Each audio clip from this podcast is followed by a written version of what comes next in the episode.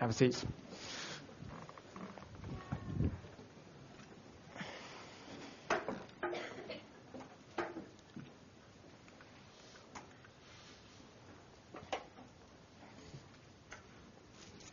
If you'd like to open up your Bibles to Mark chapter 12. Yes. How it is in our house. No, she's great. Mark chapter 12, and we're going to be looking at verse 38 on page 1018.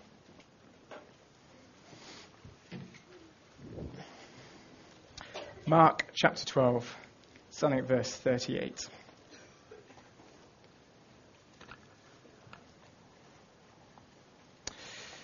Let's read. Verse 38.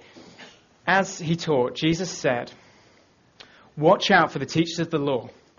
They like to walk around in flowing robes and be greeted with respect in the marketplaces, and have the most important seats in the synagogues and the place of honor at banquets. They devour widows' houses and for a show make lengthy prayers. These men will be punished more severely." Jesus sat down opposite the place where the offerings were put and watched the crowd putting their money into the temple treasury. Many rich people threw in large amounts, but a poor widow came and put in 2 very small copper coins, worth only a few pence. Calling his disciples to him, Jesus said, "Truly I tell you, the poor widow has put more into the treasury than all the others. They all gave out of their wealth, but she, out of her poverty, put in everything, all she had to live on." One of the words which gets banded around in church, and if you spend any length of time in church, you'll hear this a lot, is the word worship. We talk a lot about worship. We have time of worship. We have worship leaders. We talk about a life of worship. But what do you think worship is? It's one of those words we use. It's a kind of religious-y word. But what is it? What is worship? I think one of the most helpful ways to get a grip on what the Bible talks when it talks about worship is to think about the wedding vows that we tend to use in Britain. And there's a certain line that is often used, which I think captures the idea of worship. It's when in the wedding vows, it's the giving of the rings, we say, "All that I am, I give to you. All that I have, I share with you." So in getting married, you're totally uniting your life to this other person. You get all their possessions. They get all your possessions. So when I married Vicky, I got the Indiana Jones trilogy on DVD, which was kind of the best end of the bargain. She got all my CDs, which was great for her. But they not only get possessions, but you share your time, your devotion, your attention, your commitment. There's a giving of everything, saying, "All that I am, I give to you. All that I have, I share with you." And this captures something of what worship is. To worship God is to give him what he's worth, to give him all of you. But worship can turn ugly. It can go wrong. And that's what we've seen in this section of Mark. We've talked about it being the house God built. Jesus has come along to the temple, which is God's house where God dwelt for the people of Israel, God's people. And this was the place of worship for Israel. So they would come to the temple, and we saw this at the beginning of this section. They would express to God their worship, their giving of themselves completely through sacrifices, through giving money, which we see in our section today, and saying of prayers. So they're meant to come and express this devotion, but that's not what Jesus found when he came along to God's house. Israel's worship of God was supposed to be, "All that I am, I give to you. All that I have, I share with you." But Jesus found temple worship that at the beginning we saw kept people out. He found leaders who were plotting to kill the Son of God, who fired question after question at him, trying to catch him out, putting God in the dock. They were trying to take over God's house, take over God's people. And this was tragic, and this causes Jesus so much anguish. They've perverted their worship.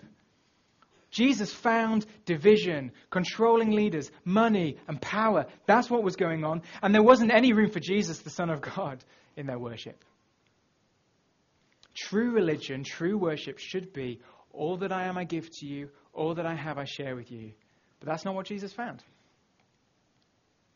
But I think all this can feel slightly irrelevant to us. Israel and their worship. I mean, it's sad, it's bad. You might look at it and go, that's not good what Jesus found. But what's that got to do with Christians in 21st century London? Why does Jesus spend these chapters exposing time and again their ugly worship? I'll have a look at verse 38. I think this shows us why it's relevant. Verse 38. This is kind of bringing this section to a close. As Jesus taught, he said, watch out for the teachers of the law. Watch out. He has a warning he puts at the beginning of our section. Now, if you're driving down a road and you come across warning sign after warning sign saying there's a cliff edge, you don't drive by thinking, oh, I wonder what relevance that has to me. It's there for you, the warning sign. That's what watch out means. It could affect us. Jesus is saying, watch out. Could this be you? If Jesus came to spend time in the Globe Church, what kind of worship would he find? He's been hanging out in the temple. What would he find with us? If he did a tour of the churches in Britain, what kind of devotion would he find to God? So we're going to listen in this section to Jesus give his kind of final verdict on the worship he finds in Israel. And he's also at the end of this section going to show us what true worship looks like. But there's another thing I want us to see as we go. As we go along, we're going to stop and look at Jesus as the true and greatest worshipper. Now, that may sound quite strange. Jesus as a worshipper. You may not even thought that way. I mean, we worship Jesus. So what's he doing being a model kind of worshipper? Jesus lived out what Israel were failing to be. In fact, he lived out what you and I fail to be. Human beings who are totally devoted to God.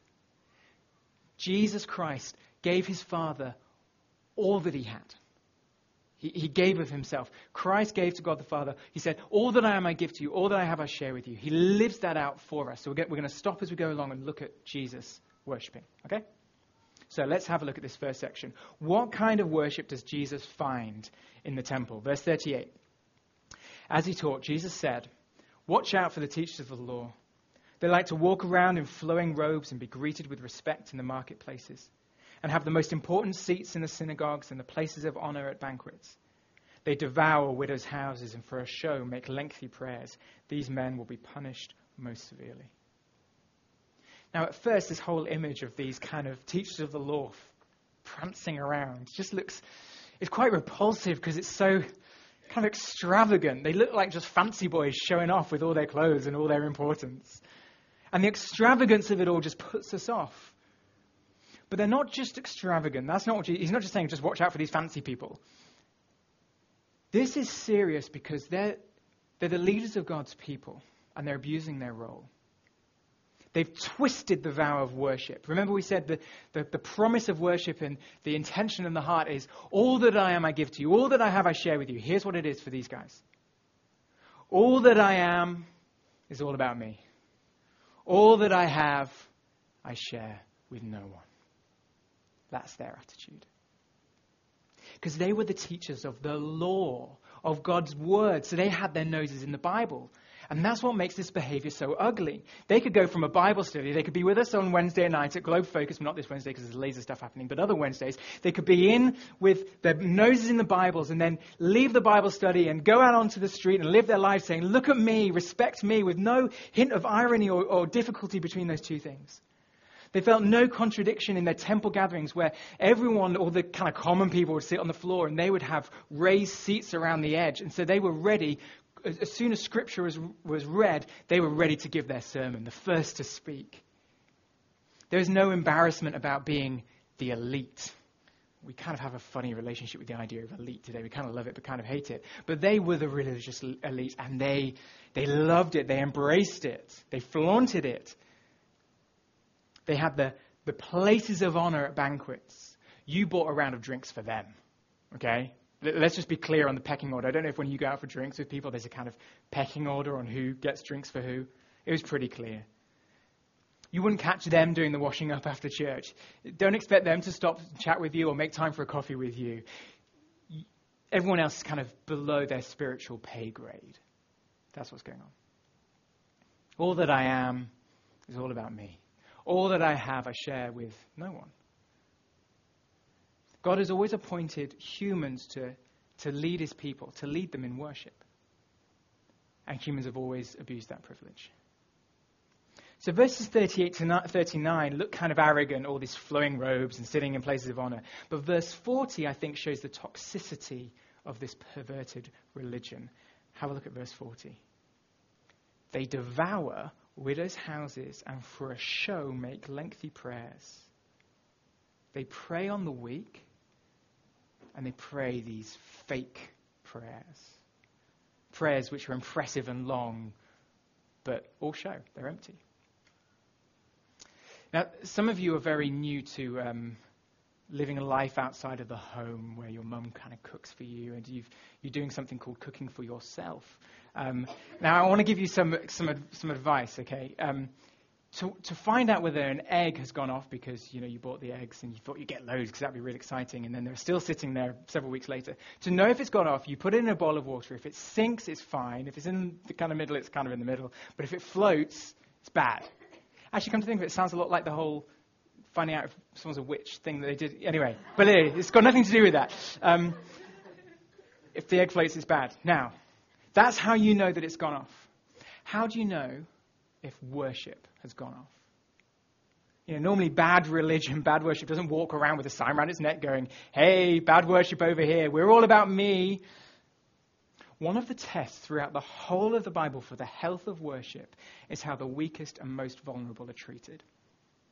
Listen to this from Isaiah 10.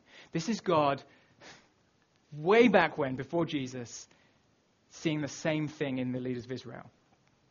Woe to those who make unjust laws, to those who issue oppressive decrees, to deprive the poor of their rights and withhold justice from the oppressed of my people, making widows their prey and robbing the fatherless.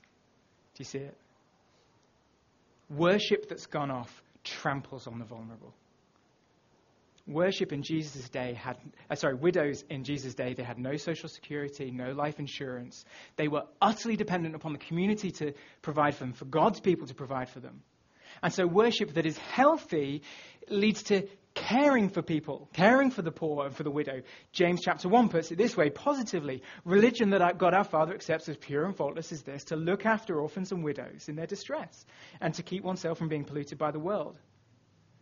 But Jesus says, watch out for worship that's gone off, that's gone bad.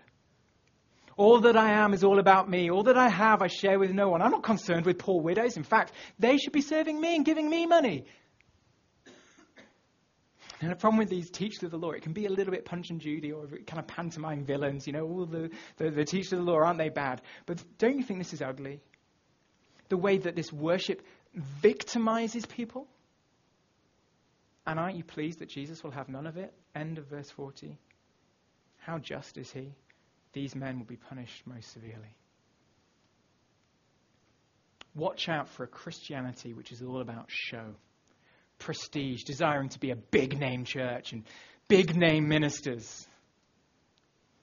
Many of us maybe watch sermons from preachers on the internet and certainly listen to a lot of music from different churches, and a lot of it's good, but the danger with all of that kind of thing is that we know nothing of the life and character of those preachers or those musicians. They look fine, but we don't know. It might be all show. Are they seeking a kind of internet honor? How do they treat their churches? We don't know. You know us as your leaders as a church. You see our lives, but we don't see theirs. Now I listen to sermons online and things like that, but be careful. Watch out for a leadership that's all show. And let's watch out for us as a church, for the Globe Church. How do we treat the most vulnerable members of our church family? That's the test of good worship. Someone asked in one of our church meetings, and this is a good question we should keep asking, what does it look like for us to be a successful church? Good question. Well, here's one question we can answer with that. How do we care for our most vulnerable in our church family? So this is the worship Jesus finds in the teachers of the law. All that I am is all about me. All that I have, I share with no one. But remember I said we're going to look at Jesus and what his devotion is like. And we're going to do this by looking at Philippians chapter 2, and it's going to appear on the screen. So this is a little hymn in the middle of Philippians. It's a letter which Paul wrote, and Paul is kind of outlining what Jesus has done. Watch out for Jesus' attitude here. Jesus, who being in very nature God, did not consider equality with God something to be used to his own advantage. Rather, he made himself nothing by taking the very nature of a servant, being made in human likeness. And being found in appearance as a man, he humbled himself by becoming obedient to death, even death on a cross. Imagine with me Christ, the Son in heaven. Imagine his flowing robe in the temple of heaven. Imagine the way the angels would greet him with honor as he rightly deserves. Can you see the Son of God sitting on his throne above all others, the highest place of honor at the banquet? And then he gave it all up. He left it all behind. Jesus didn't say, all that I am is all about me. All that I have I share with no one. He said, this equality with God isn't for my own advantage.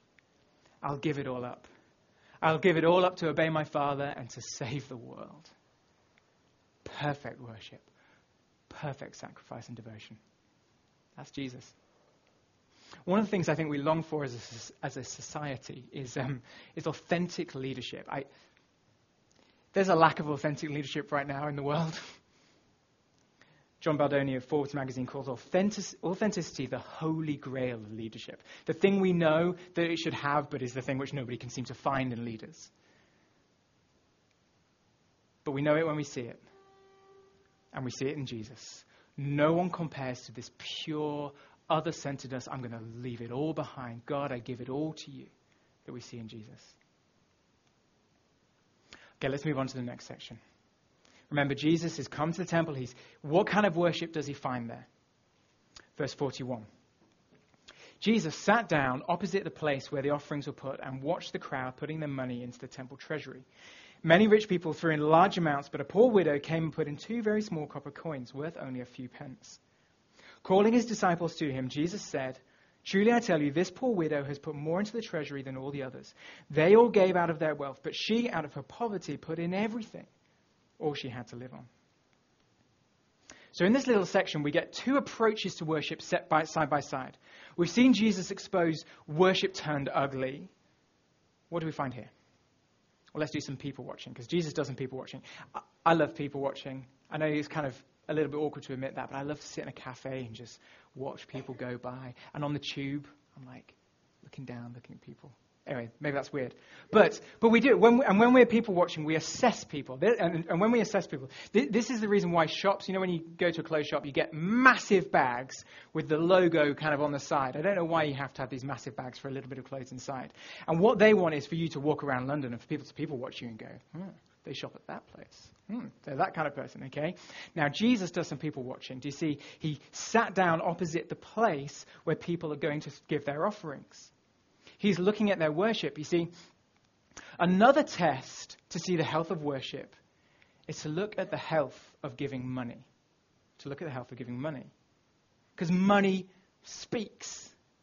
If you spend a small fortune every week on coffee, that says something about your chemical dependency issues that you have. Some people here need to hear that. Okay.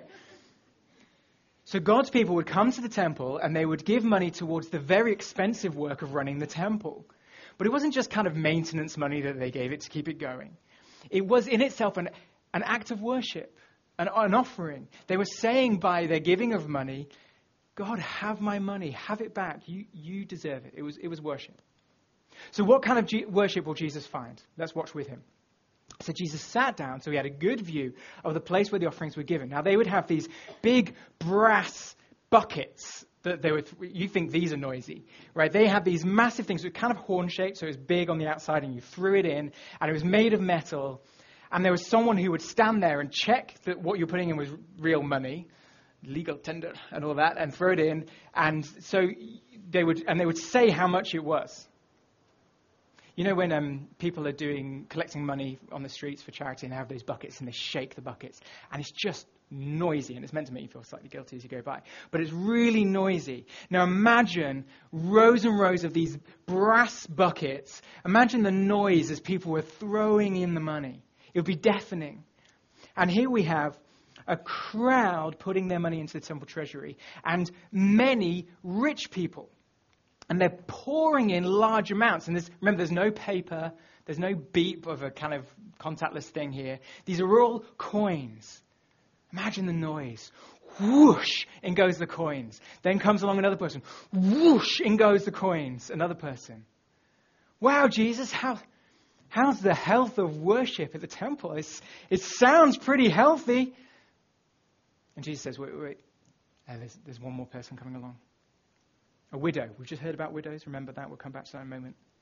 So the whoosh of coins gives way to ding, ding. She puts in 1/64 of a day's wage. If money speaks, this is very quiet. So Jesus, what's the verdict? What kind of worship do you find in the temple? Verse 43, he calls his disciples to him to give them the verdict, to teach them. Truly I tell you, this poor widow has put more into the treasury than all the others. Now, my maths isn't brilliant, but Jesus has got that wrong. Okay, if I give £100, I have given more money than the person who gives £1. But Jesus says that this one widow who put in a couple of pennies gave more than all the people who put in loads of money. In fact, he says she gave more than all of them put together, not just one-on-one comparison. No, Jesus, if 100 people give £100, they've given way more than the one person who's given £1. Jesus, can you explain yourself? Okay, he says, verse 44, they all gave out of their wealth, but she, out of her poverty, put in everything, all she had to live on. Here's his economy. They gave lots, but they had lots. She gave little, but she had little in the first place. She actually gave everything to the point of personal pain. So, in this little scene, Jesus finds two kinds of worship. Firstly, you've got the crowds of rich giving lots, but surprisingly condemned for actually not giving much. Here's their approach to worship. Lots of what I am, I give to you. Lots of what I have, I share with you. They take a look at their wealth and say, God, well, I've got a lot, and so you can have a lot of it. Here's a big chunk from me. Lots of what I am, I give to you. Lots of what I have, I share with you. That's the one bit of worship we find here. What's the second? Well, the widow. What sound do her two coins make in Jesus' ears? Ting. All that I am, I give to you. Ting. All that I have, I share with you. That's the sound those coins make. Now think about it. Who in this story deserves to receive money? It's the widow. She's supposed to be taken care of. Remember, we've already seen she's a victim of this ugly religion. The selfishness of the leaders has meant she's at the point of poverty, of giving away everything she has. Two coins shouldn't be all that she has. She shouldn't be in poverty. She's a victim of bad religion. But this makes her worship all the more beautiful. Because despite the very real threat to health and well-being, she trusted God enough to give him everything. Her devotion to God was so high that she took the plunge and lived out to her own disadvantage the promise of worship. All that I am, I give to you. All that I have, I share with you. Do you see how that is a sweeter sound in Jesus' ears than lots of what I am, I give to you? All that I am. I want you to imagine your entire life distilled into a box. Okay? Your entire life. Some of you will have done this if you've moved overseas, where you have to kind of get everything into a box. So I've got a friend, family of four, they're now a family of five, and they moved to Asia, and they had to get their entire life as a family of four into 4 boxes. You try getting your life into 4 boxes. Anyway, they managed to do it. Imagine your life in a box. Not just your possessions, not just your money, but all of you, your devotion, your energy, your time, your passion. That in that box is your pride. What gets you out of bed in the morning? Your skills, your abilities, it's all there. What do you see in your box that is you? Some of us will look at our box of me. I feel pretty chuffed. If worship is giving to God out of all that I have, we can say, well, God, I've got quite a lot here. Here's my worship. Have lots. You can have a chunk of my gifts, a good proportion of my money. This is good stuff. It's a good amount. Have lots. You can have a lot of my time. You can have a lot of my energy. You can be very important to me.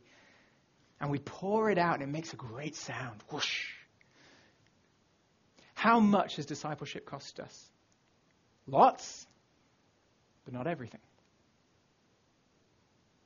There's still that sin we enjoy.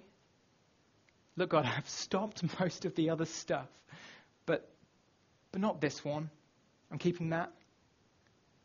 There's a little bit of us which couldn't imagine life without X or whatever it is, an income, a family member, a relationship status. You can have the rest, God, but that one, no, that's under my control. I've given you lots of what I am I give to you, but that's mine. You don't go there. Now, as respectable and generous as that may look on the outside, we're still holding back. We've given lots, but not all. And God wants all. There's no sin he doesn't want to help you fight. All of your sin he wants to help you with. There's no good thing in your life that he wants to let rival him. He doesn't just want lots. He deserves and wants all. But sometimes, again, go back to your box. What's inside the box of you? How do you kind of sum up all that you have? Some of us, though, we look in our box, this me, and we think, God doesn't want that. I'm not rich, I'm poor. God, I just bring baggage.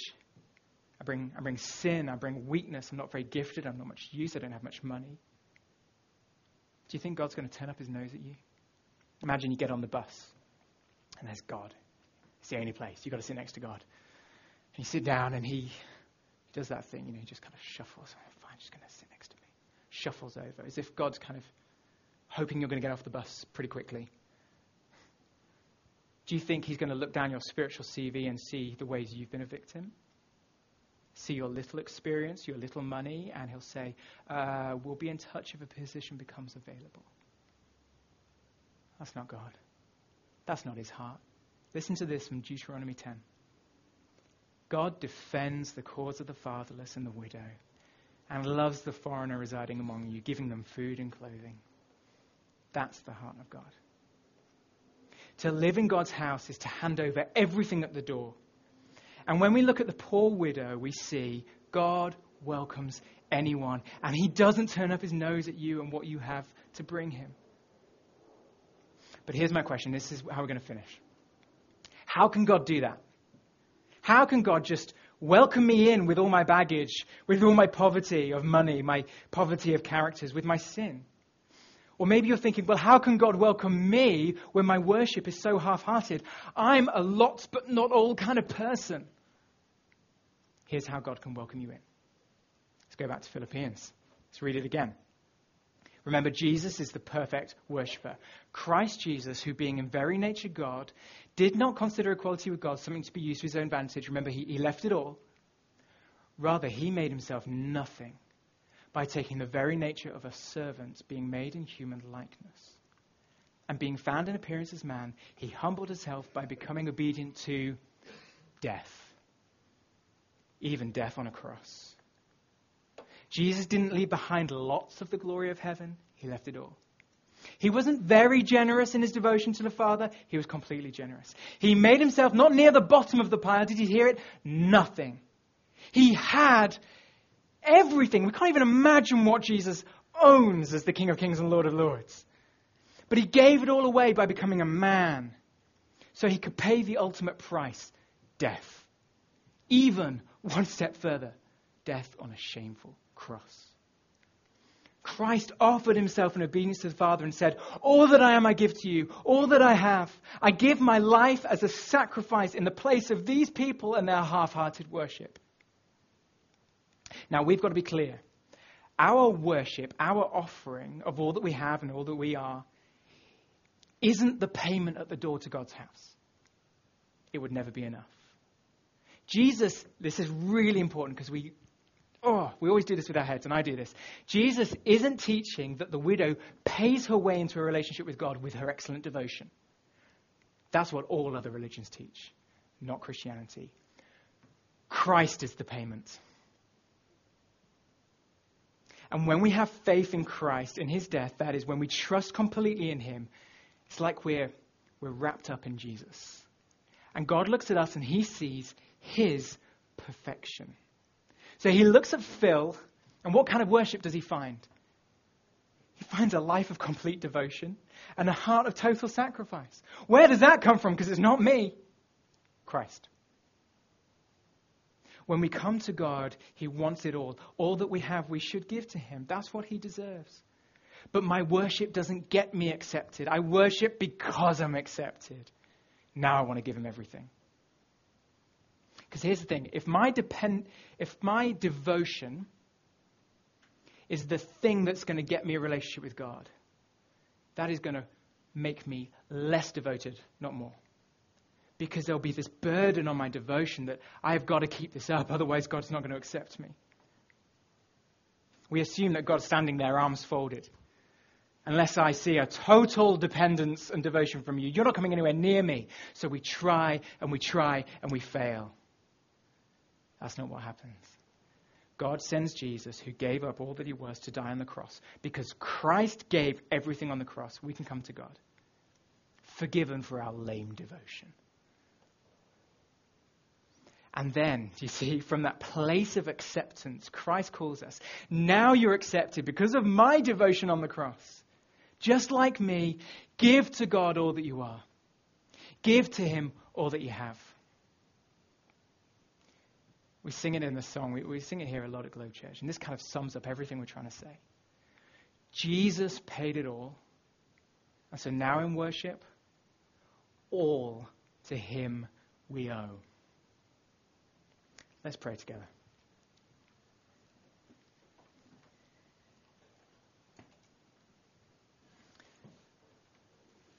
Father, we are amazed at Christ. When we look at our own worship, our own devotion, it's lacking. We confess that before you. But we praise you that you know that, and that is why you gave us Christ. And so we want to put our trust in him. And thank you that through him you accept us completely. Father, for those of us who feel that you surely wouldn't want our worship, you surely wouldn't want me and my devotion, help us to see your grace that you welcome even us. And in fact, you're delighted with what we bring to you because of Christ. And I pray that we would leave here today and we would live wholeheartedly for you, that your spirit would enable us by grace to live totally for you as a response of worship, a heart of sacrifice, because that is what you deserve for all that you've done for us in Christ. And Lord, I pray as we come to sing now and to enjoy communion together, that you would speak to us of your devotion in Christ. Amen. Amen.